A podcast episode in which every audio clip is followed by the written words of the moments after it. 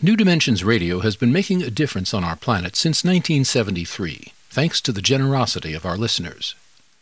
You too can help make a difference with a tax-deductible donation or membership. Please visit our website, newdimensions.org, and just click the donate button.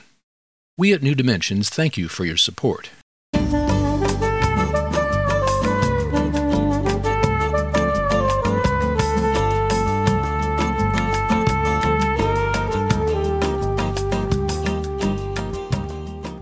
Hello, I'm Phil Cousineau, and today I'm hosting Willis Barnstone, poet, translator, biblical scholar, memoirist, anthologist, teacher, painter, photographer, and cultural gadfly. He is a Guggenheim Fellow and a winner of numerous literary awards, including the Emily Dickinson, Lannan, and W.H. Auden Awards. He's a translator of countless books, from the Greek lyric poets to Rilke, Borges, Machado, Wang Wei, St. John of the Cross. As someone who has published nearly 80 books, I think he qualifies as deserving a shelf at the old Alexandria Library. I am happy to have Willis Barnstone at our table at the New Dimensions Cafe. Mm. Welcome, Willis. Uh, thank you. Thank you. yes. If someone held a contest to see which writer in the world has sat at more famous literary cafes, I think you would be in the running for the prize. You've lived and worked in many of the world's great cafe cities, from New York to Rio de Janeiro, Buenos Aires, Paris to Madrid. What is it about cafe life that's conducive to writing and creativity? Coffee. But I, I think, uh, you know, in Europe it's a, it's a habit. You even give poetry readings at cafes, as we do now, but it was only then done at cafes, not at other places. A cafe is where you go with your closest friends. In Spanish, they call it a tertulia, place where you go and have a chat. And there were literary cafes, there were financial cafes, or chats. The word in Spanish is charla. And cafe is like the salon, but the creative salon, not for pretension, but for speech to learn. It was it was like a a soiree of intellectual and aesthetic intoxication. I was going to say something more obscene, but that's do that will do. And conversation. And conversation. The art of conversation is something we tend to forget in our texting days. It's a pity. I noticed to my great surprise when I moved from Wesleyan on the East Coast uh, to Indiana, which has a lot of great qualities, that people didn't speak. The people didn't speak much in class. I'm talking about graduate students. They, they sometimes wrote brilliantly. I guess in the Midwest you pause and plow and but I think now with television and humor all around, they've opened up a bit. You couldn't tell a joke, they would tolerate it. In New York, everybody is a wise guy. That's what makes life. I was there during Hurricane Sandy. It was humor that kept us alive. We couldn't eat much.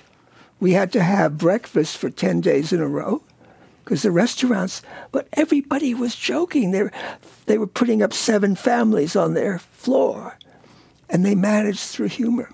Can you recount for us uh, a great encounter at a cafe somewhere in the world?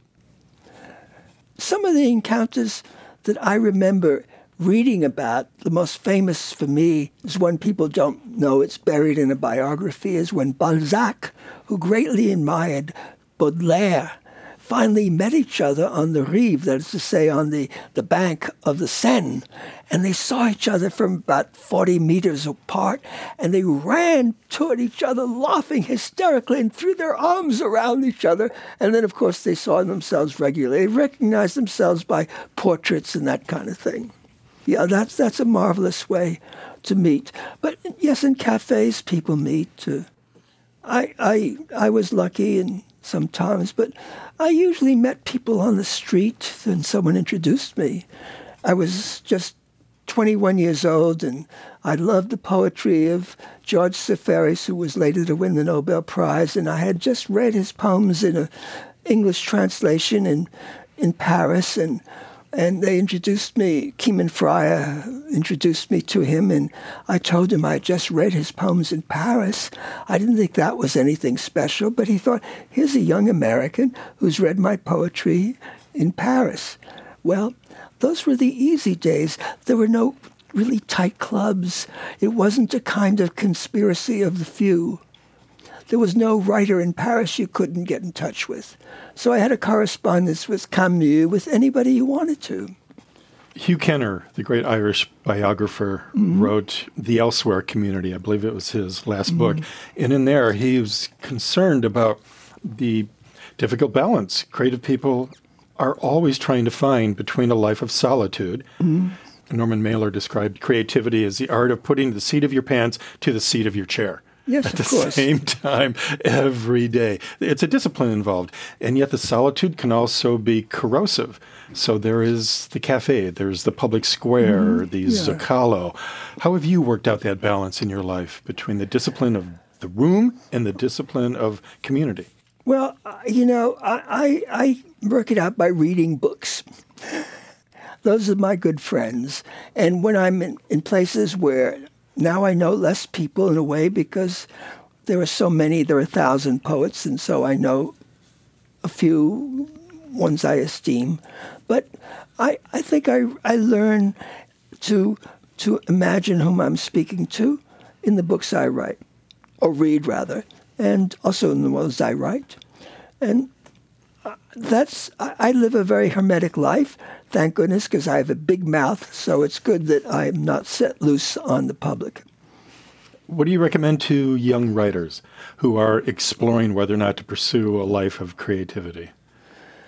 Well, that's such a tough one because not everybody has it. But, uh, you know, what Borges said once when I talked to him about losing a language which I had studied so long. And he said, Well, listen, Barnstone, better to have studied and forgot than never to have studied at all.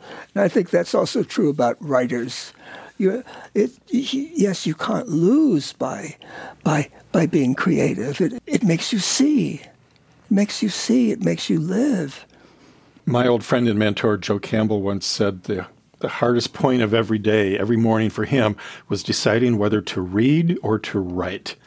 He said, The problem with the writing is that it cuts down on my reading time. The problem with reading is that it cuts down on my writing time. How have you sorted that out?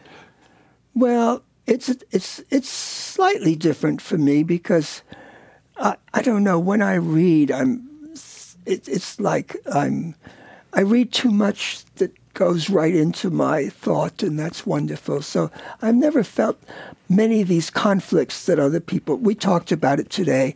People talk about teaching. How can you teach and write? I've always liked to teach what I write and write what I teach. It, it opens things up. One doesn't have to find conflicts there. i I only wish the day were 48 hours long and I didn't have to sleep. That's my, I love every, every minute of the day. 48 hours and eight days a week. That's right. Like the Beatles recommended. Something like yes. that. and when I'm 64, I hope I'll understand it. yes, wonderful. I, I, love the the cagey title of your recent collection of poems of Sappho, in which you turn one of our words upside down. Bittersweet is an expression we tend to use, but mm-hmm. you describe her work as sweet bitter because that was the original Greek word. Yes, right? yes, yes. Glyco, Glyco Beautiful. And it's also love. I was with Pico Iyer recently, the great yes. book reviewer, travel writer, and he was saying one of the elements in the literary life that people feel but tend not to talk about as much because it makes you a little more vulnerable is love. If you're love. not in love with the work, it's not going to be lovable, so to speak. When do you remember moments when you first fell in love with books, fell in love with certain authors? You know, yes, and and and one is very faithful usually. Uh, I, I asked Borges once, "How do you know when you like someone very easy. I open the book, I read the first page, I read the first paragraph. If I like it, I read the second paragraph. If I read the second paragraph, I may read the second page, and then I'm there. It's, it's, uh, that's his literary theory. I love it. But how did the question was? Do you remember falling in love with certain authors? Sappho, Rilke, Borges? Well, well, you see, I believe that love is the basis of the three things that keep us going. I only thought of this last night in the middle of the night, which is we love life. We want to live for that reason.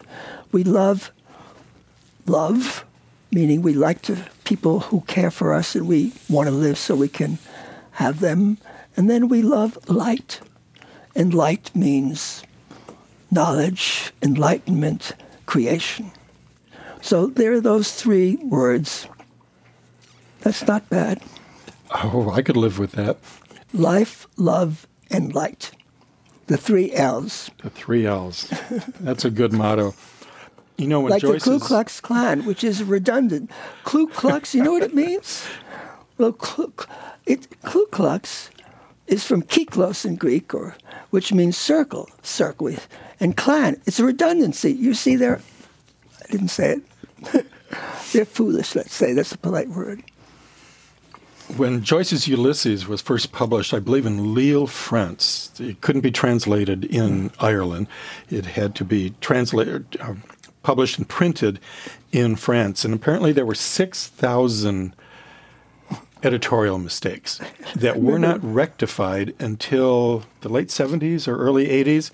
And one of the lines that was restored is uh, relevant for this wonderful cafe conversation. And there's a passage when Stephen asks his mother, What is the secret, mother? What is the secret known to all men? And she turns to him and says, Love. Love is the secret known to all men. Now, why that line was left out of Ulysses is baffling, but it's been restored, and it's one of the keys to that book of great genius. Love is the secret known to all, known to yes. all men. Yes. Is that part of Sappho's secret as well? It is, and you know, the Song of Songs is is the greatest love book in the world, which is in the Bible, attributed to Solomon in the fifth century. He lived a few centuries earlier, but that doesn't matter. Can you remember a a letter that you've ever received or a comment from someone, let's say at a book signing or a lecture, who actually spoke in this way, spoke emotionally about how your work has moved them, moved them deeply? Occasionally I've gotten it. The, the letter which said quite the opposite was from a, a letter from a man who claimed that he was about to be executed in Florida and he wanted a copy of my book, The Other Bible because someone else had it and he'd like to read it if he could before he died, and you better hurry up and send it to me. And you sent it to him? Yes, I don't know what happened afterwards. Maybe he sold it, or maybe he wasn't executed. Maybe he was a Russian spy accumulating books.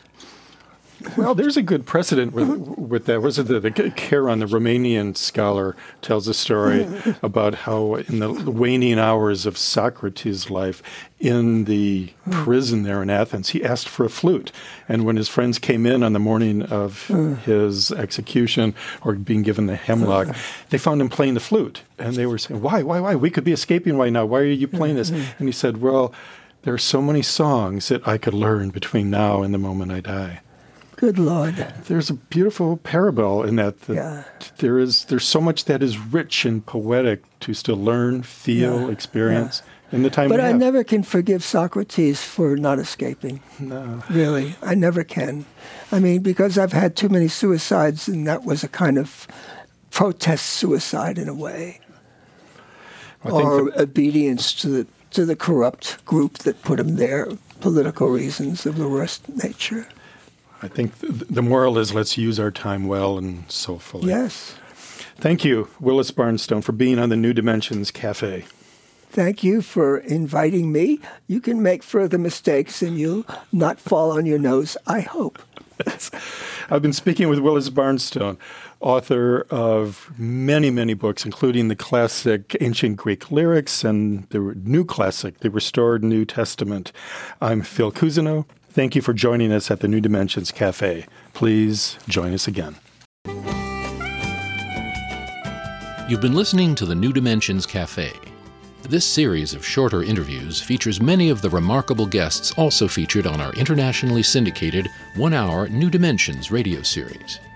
To access more than a thousand hours of programs, to subscribe to our newsletters, or to become a member, please visit us at newdimensions.org.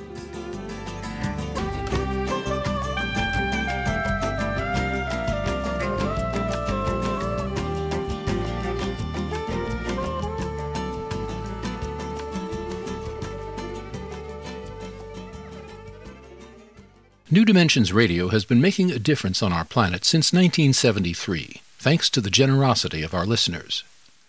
You too can help make a difference with a tax-deductible donation or membership. Please visit our website, newdimensions.org, and just click the Donate button. We at New Dimensions thank you for your support.